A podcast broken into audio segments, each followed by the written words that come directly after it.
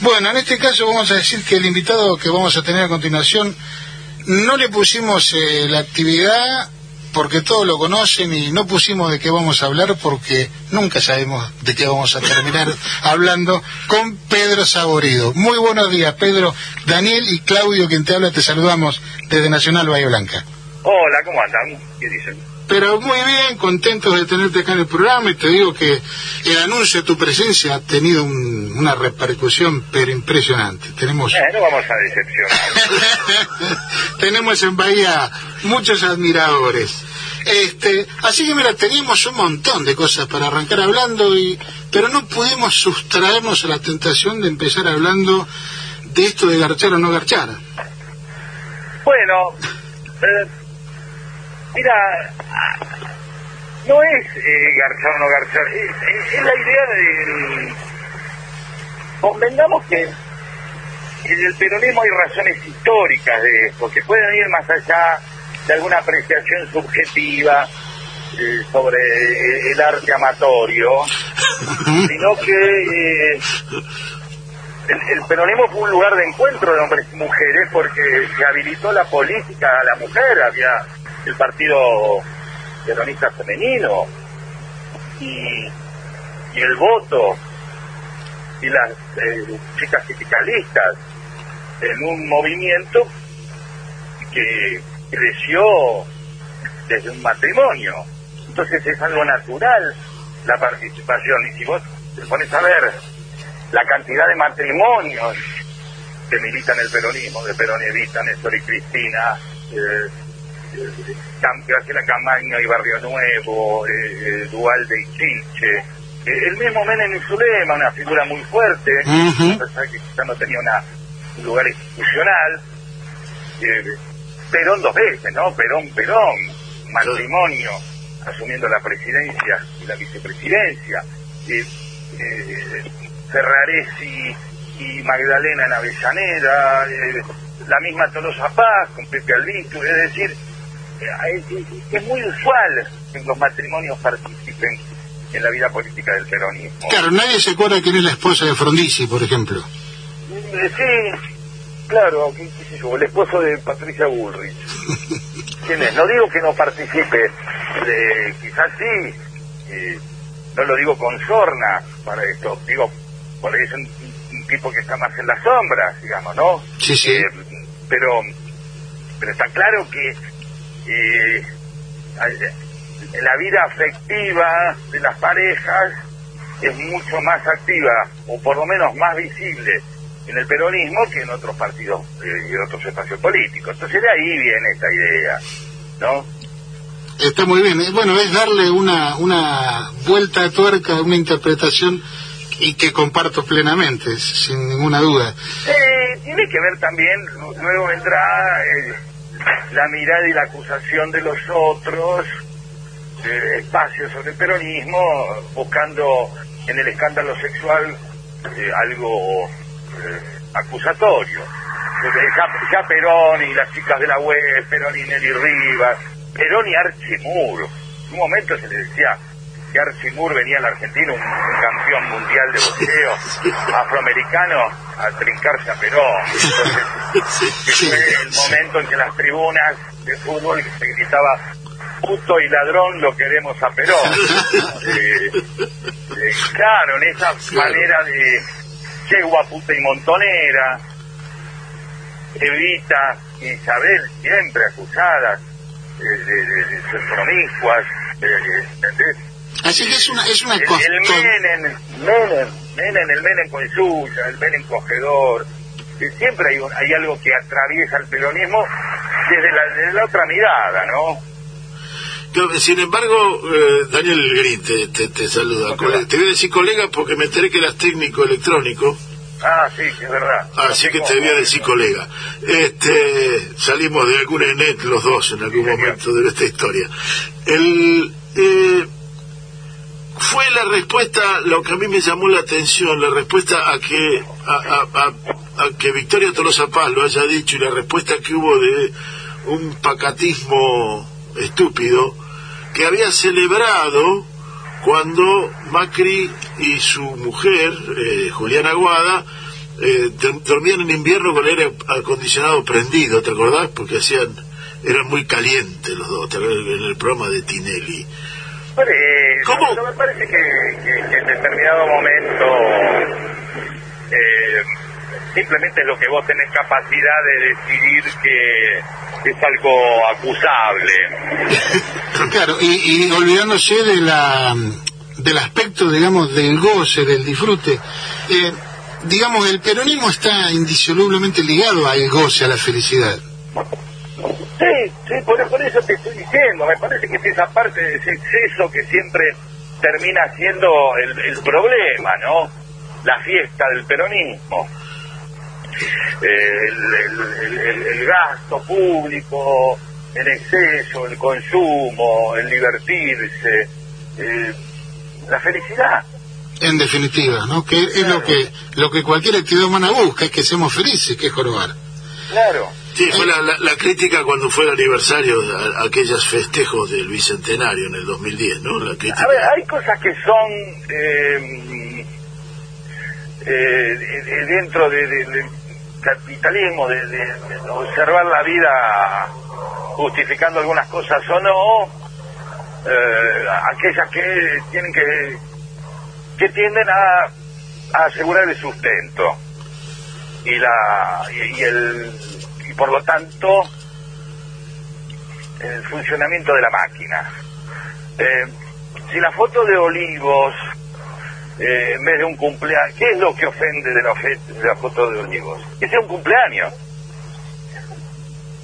o sea, si hubiera sido otro tipo de una partusa no habría habido problema. No, no, no, me refiero a eh, si la reunión era de trabajo, che, fueron, esta gente fue Olivo, fue Suárez Andoni, fue Florencia Peña, ¿fueron de joda? No, fueron a tratar un problema. Bueno, entonces, y ahí hay, algo que es básico, que es, que es lo que atraviesa toda nuestra vida, que es, que es lo esencial y que es lo suntuario. Entonces, una reunión donde arriesgamos eh, contagiarnos por trabajo no es lo mismo que una reunión suntuaria, que es evitable, que, es el disfrute. Y con esto no estoy defendiendo la foto del cumpleaños, simplemente es de qué, desde qué lugar estamos mirando. Hay algo muy básico que lo habrás escuchado en tu tío, que lo habrás escuchado en, eh, alguna vez, siempre eh, el, la famosa el famoso ordenamiento de, premisas. Primero la obligación y después la diversión. Claro.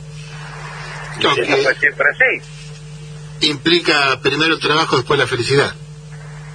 Sí. En, el Primero es asegurar el sustento y después cosa que le harías a cualquier persona eh, que un amigo o una amiga de pronto dice, tengo vocación, esto me hace feliz, me hace muy bien, y pero resulta que tiene que darle de comer a los hijos, y bueno, ya, ponete las pilas, primero darle de comer a tus pibes, y después hablamos. Y después hace teatro. Eh, por supuesto, esto hasta justifica un acto delictivo. Robé para llevarle comida a los hijos, es lo mismo que, que, que robé para irme a Claromecó. No. y, por supuesto, entonces esa construcción es la que en determinado momento el goce, la diversión son lugares polémicos y discutibles. Eso va desde ahí, desde esta foto, desde el garche, hasta, si querés, la vieja idea de andar señalando los disfrutes de, la gente pobre. Si tiene una antena, de, el tipo no revocó la, la casa, pero tiene una antena de DirecTV. Entonces, se la está pasando bien, pero primero debería revocar la casa o asegurar, qué sé yo, de otras cosas, ¿no? Sí, y te digo que eso uno lo extrapola hacia arriba en el planteo económico y es, este, viste, no, el Producto Bruto creció y piripipi, digo, pero nadie piensa cómo repartimos. Solamente eh, eso es hijo de esa Argentina potencia de, esa potencia argentina que, que, fue a principios de siglo, ¿no? Eh, la Argentina estaba entre los ocho, para, eh, y la gente se cagaba de hambre, ¿a mí qué me importa si, si entran este, 100 lucas a la casa de alguien eh, y de pronto el tipo se gasta 90 eh, y a la, usa 10 para darle comer a los hijos. Ahí, volveríamos otra vez. Bueno, ¿cómo distribuimos?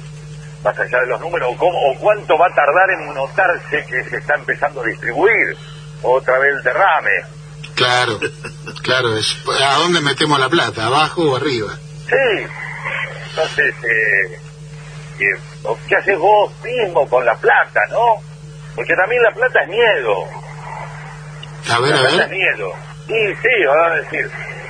Eh, de la misma manera que alguien recibe 100 lucas, uno va y se la gasta todo y, y, y- y hasta lo que no tiene en consumir, que lo hace feliz, y otro lo que lo hace feliz esas 100 lucas es no tocarla. Claro, claro. Por eso está el, el dólar tiene ese fetiche, porque tiene una porque vos tenés un paso antes de cambiarlo, tenés un momento donde podés no usarlo, Claro, lo orgánico es tenerlo en la mano, no es gastarlo. tenerlo y no, entonces el día que el día que lo cambiás es que ya perdiste, porque Claro. lo tenés que cambiar, o sea, se degrada el ahorro, vos lo que querés tener el ahorro, entonces después qué pasa, mucha gente que aún teniendo un mango encima tiene un ahorro y dice no quiero perder los ahorros, cuando los ahorros precisamente uno se supone que los tenía para perderlos. Claro, porque es, con- es consumo diferido para hacia adelante.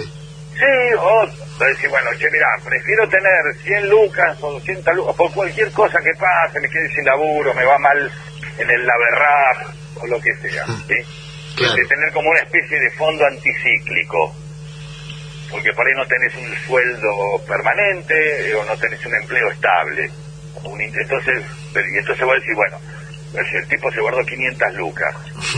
Y el día que de pronto llega el momento y tienen que empezar a usar esas 500 lucas es, ah, es, lo sirven para eso.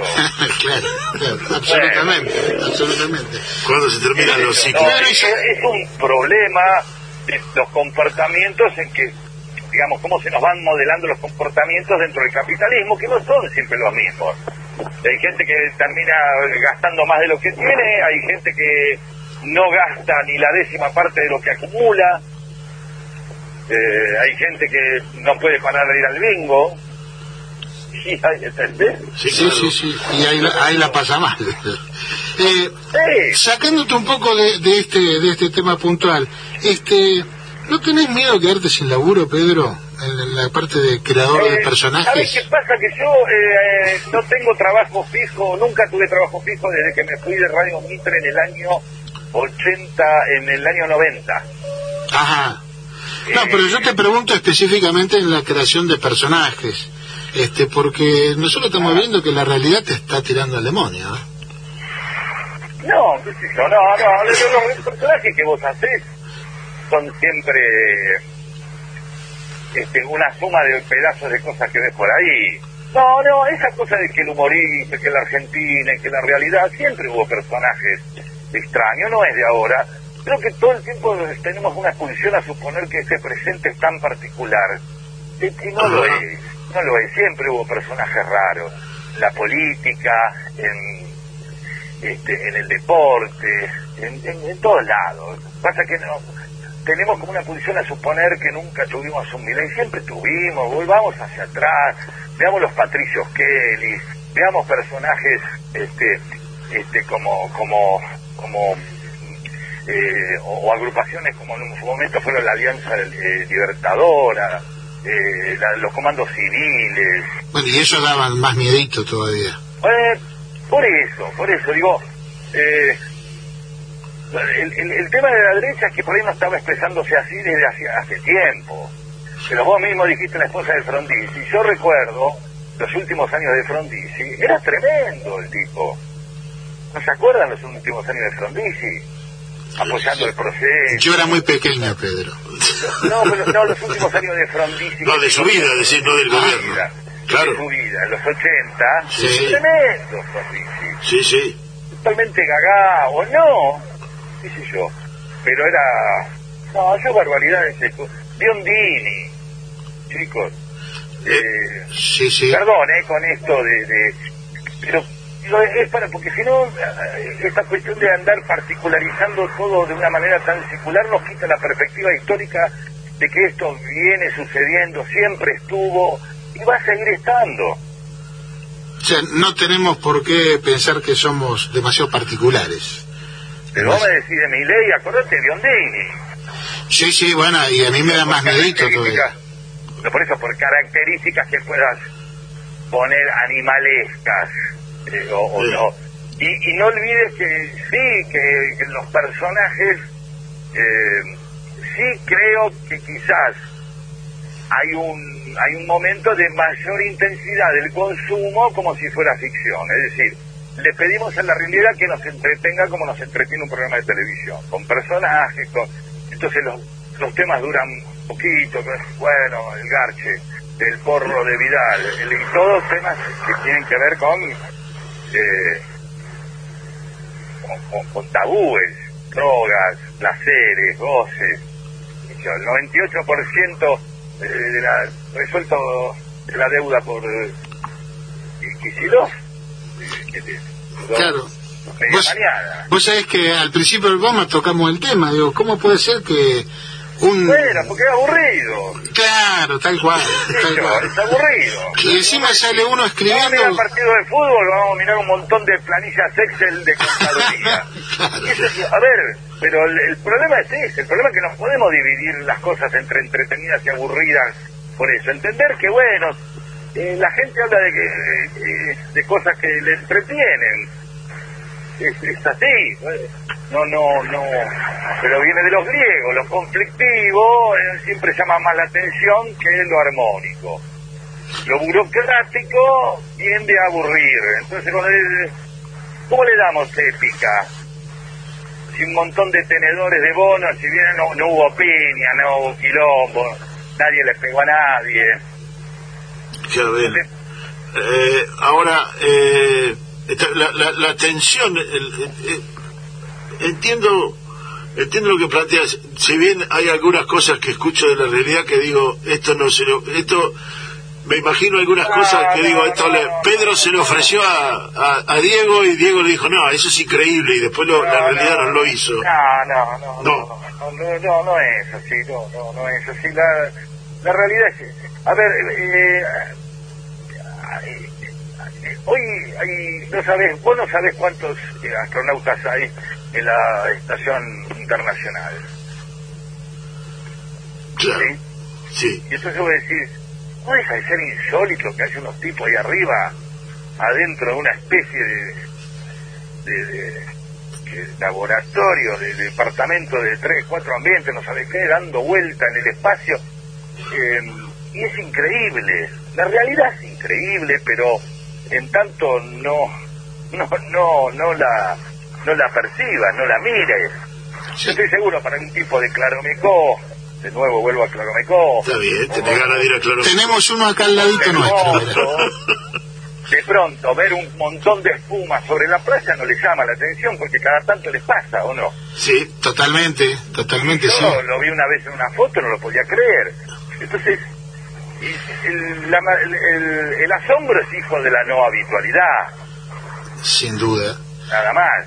Y de, y de cómo... En los 80, ir a, Bahía Blanca y leer los titulares de, de la nueva provincia y decir, ah, pero vos, acá siguen los milicos. y era sorprendente. Pero por de Bahía Blanca estaba habituado. Totalmente. sí, eh, con eso. Por eso digo, eh, perdón, esta cosa que por ahí puede ser, sonar hasta es impertinente, decir, che, no, la realidad, pero es como un lugar que siempre se no pasa nada, no, vos después agarrás, no hay ningún personaje, yo puedo hacer un personaje que supere a la realidad porque vuela, y otro te dirá, uy, la realidad, es una manera de asombrarse, pero esos personajes aparecen constantemente, aparecen constantemente, y si y por ahí quedan olvidados, porque nos olvidamos, esto nos vuelven a sorprender. Pero si nos sentamos un rato a ver este, pequeños personajones de la política a través del tiempo, y te vas a ver como decir, che, ¿te acordás cuando María eh, Julia Alzogaray este, posó en una revista en bolas con un tapado de piel, estando en medio ambiente? ¿Te acordás cuando los Rolling Stones eh, aparecieron con Menem? ¿Te acordás cuando a Menem le regalaron una Ferrari? ¿Te acordás cuando... eh, El, el rabino Berman disfrazado de árbol. por eso, eh, y así te vas para atrás y Herminio, y, y todo el tiempo hubo hitos y rarezas y personajes eh, y, y- y cosas insólitas. Ahora, aparte, Pedro, lo que vos decís tiene que ver también con cómo nos presentan los medios, ¿no? Cómo nos presentan la noticia, la realidad.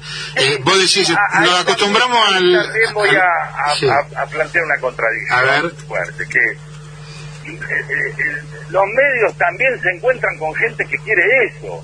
Claro. Dispuesta a comprar eso. Te cuesta no, que le pido, o sea, el medio no, no es que modela todo, Ajá. se encuentra con... Hay un montón de gente que es derechista, resulta, antes de que... O sea, hay, hay la derecha es previa a, a Babi Checopar. Entonces de pronto vos tirás algo y, y prende, y si hay gente dispuesta a eso. Si no estamos todo el tiempo poniendo en la cabeza los medios, los medios, los medios, también es en la familia, la gente eh, tiene otros ecosistemas que van más allá de los medios, los barrios, los clubes, las familias, la educación. ¿Entendés? Entonces hay un momento donde se encuentra, el medio se encuentra y dice, "Che, mira, es, ¿por qué los medios? o sea, Porque funciona. ¿Y por qué funciona? Porque hay gente dispuesta a consumirlo. Ahora, se van a decir, ¿cómo hacemos? Che, le cambiamos el cerebro a la gente, hacemos una revolución cultural como Mao, agarramos las familias y le decimos de chicos que los hagan leer a Nabokov. Ahora, no lo sé, no lo sé, pero, pero, pero en- en- entronizar en la omnipotencia y en la de, de- de los medios el problema no es eh, me parece real. Me parece que es una parte que también nos puede llevar a la confusión. Porque si es así pues hagamos medios que atractivos mezclemos un poco de peronismo con un par de ojetes y todo va a ser más fácil Y resulta que no. Eh, no, bueno, eh, eh, lo- los vallenses somos un poco una, un, un producto de lo que estás diciendo. No, no salimos todos fachos. Después de, eso mismo, después de haber estado criados bajo la nueva provincia. Blanca, Y, y siempre está la misma el- la misma recepción culposa de la persona eh, progre, peronista, de, de Bahía Blanca. Bueno, viste cómo es de Bahía Blanca. Pero tampoco se crean que son los únicos No. que tienen el monopolio del conservadurismo en la Argentina. Fascistas hay en todos lados. Por ahí un momento ahí, che, se no toma porque... uh, pero tampoco es que yo voy a Bahía Blanca y hay gente con la que puedo hablar, qué sé yo. Luego hay gente que fuma porro, y tiene sexo y, y, y hasta tuvieron un intendente en un momento que fue kirchnerista o no. Sí, sí, le, hicieron, le hicieron una cama y lo echaron. Bueno, lo que sea, no importa. Sí, está, está. pero llegó, eso, eso quiero decir, también esta cosa de poder observarse y escapar de la propia historia y escapar de la propia posibilidad de simplemente indignarse frente a un hecho y solidificarlo a partir de la indignación. ¿Viste cómo es esto? Ellos tienen los medios. Pues ya está, qué sé yo, bueno, veamos qué, qué haces. Sí, por ejemplo, hacer un programa por Radio Nacional los sábados a la mañana. Bueno, por eso, yo no todo el tiempo diciendo, oye, nos van a ganar, qué sé yo, me parece que es eso. Y, y, y para ir eh, tomando la, la- la recta de la salida, eh, justamente en este nos van a ganar. Estamos ante una campaña electoral, ante el cierre de la campaña electoral. Eh, ¿Cómo la percibís desde tu eh, sensibilidad, la, la, la campaña y lo que se viene? Es una campaña eh, difícil, en un momento difícil, de apatía, de depresión clara, y eh, do- donde, digamos, después de dos años con aciertos o errores, pero que algo que ocurrió, este, no podemos pretender que todo el mundo esté eufórico. Creo que, a ver, creo que en muchos casos no hay, no hay, eh, este, no hay energía ni como para enojarse, ¿no? De verdad, ¿eh? Lo digo de verdad. Sí, está, eh, eh, eh, ¿ves, ves contradicciones que algunos medios de prensa ven en- eh, adentro del proceso de- del gobierno de, ¿Cómo? adentro del proceso de, de- de construcción del frente de todos ¿ves las contradicciones de ruptura que pretenden ver eh, en los medios No, hegemónicos? veo que están todos alentándolas, que está bien, que es lo que tienen que hacer ellos. Yo tengo que dividir al Sí. otro. es lo, es lo lógico. ¿Y cómo, ves, a- cómo, cómo lo ves adentro del frente de todos? Y que es un frente, están todos. Entonces, si pretende que no haya contradicciones, anda un partido político este, Dogmático, sí. No obstante eso, Pedro, cuando hay que sacarse la foto, este, están todos juntos. Pero, a ver, eh, el, el- el equilibrio de- de- del frente es el mismo de una época de singularidades absolutas eh, y de disputa de poder. Tener un lugar donde eso se haga de una manera ordenada, ya es mucho. Sin duda. fíjate que, ¿qué, qué harías? ¿Qué alent- ¿Vos alentarías que los otros, que un peronista no alentaría que los otros se dividan? Sí, lo que, lo que pasa, Pedro, es que nuestra pulsión no es tan fuerte como la de ellos, en contra nuestra, Sí. digamos. Sí, sí. No, no, en cuanto a qué decir. Claro que ellos, ellos, la oposición en general, este, ve a la política como ser antiperonista. O sea, es- ese es su leitmotiv. Asumís Claro, pero me parece que el peronismo no tiene esa posición. Es una posición más a favor de que en contra de. Sí, pero eso no lo hace mejor ni peor, digamos, No, no. de los bifes. Eh, simplemente es eso. Eh, en determinado momento también odiar funciona. Si yo agarro a, a varios... eh, esto lo puedo explicar de distintas maneras. Si agarro a alguien del barrio de, de Mitre, hay un barrio, y de otro barrio de Bahía Blanca, Ajá. y se odian entre sí, y le pongo un porteño, dejan de odiarse entre sí odian al porteño. Es cierto. Es decir, lo, lo de, o sea, el, el afuera también une. Y entonces, eh, yo no sé, también, Macri también une. Claro, está, está bien. Este, o- obviamente la, la posibilidad de derrota también une. Este, también, pero eso es, eh, no es político, eso es humano. La gente se agrupa para defenderse de algo. El mutualismo, el cooperativismo, las colectividades. Obviamente se juntaban porque por afecto, por coincidencias eh, culturales, para sentirse juntos pero, pero para defenderse también, defenderse de estar en otro lugar. Entonces, no es nada más que, que lo junta lo propositivo, y lo defensivo también se junta. Está bien. De hecho, digamos, la prioridad cuando se formó el Frente de Todos fue que se vaya Macri. sí, por supuesto. Y sí, no está mal eso. No, por supuesto. Si hay algo que nos está jodiendo, nos tenemos que juntar entre todos para, Sí. Para defendernos. Bueno, Pedro, eh, Llamen cuando quieran, muchachetes. che, un Sí. gustazo hablar con vos, en serio, ¿eh? Te, Eh, te gracias, anticipo, ustedes. Perdón, pero estoy, ahí, últimamente me está pasando que me dicen, bueno, tal cosa, y digo, no. no, está bien. No, pero es que eso es lo entretenido, si no es un embole, Pedro. Eh, claro. Dijiste Ahora, cosas che, dijiste cosas para masticar en la próxima vamos a hablar de eso del porteño y cómo lo vemos desde acá y Uy, el conurbano a, después a Rigón y toda la gente del sindicato, de- amiga cómo no de, de- de- del sindicato allá, Bahía Blanca, un lugar muy querido por mí, este, y, y a Horacio Toles, a, y, y a Sagasti, y bueno, un montón de gente. Bueno, entonces nos estaremos viendo, Pedro. Te mandamos un abrazo enorme. Chau. Muchas gracias un abrazo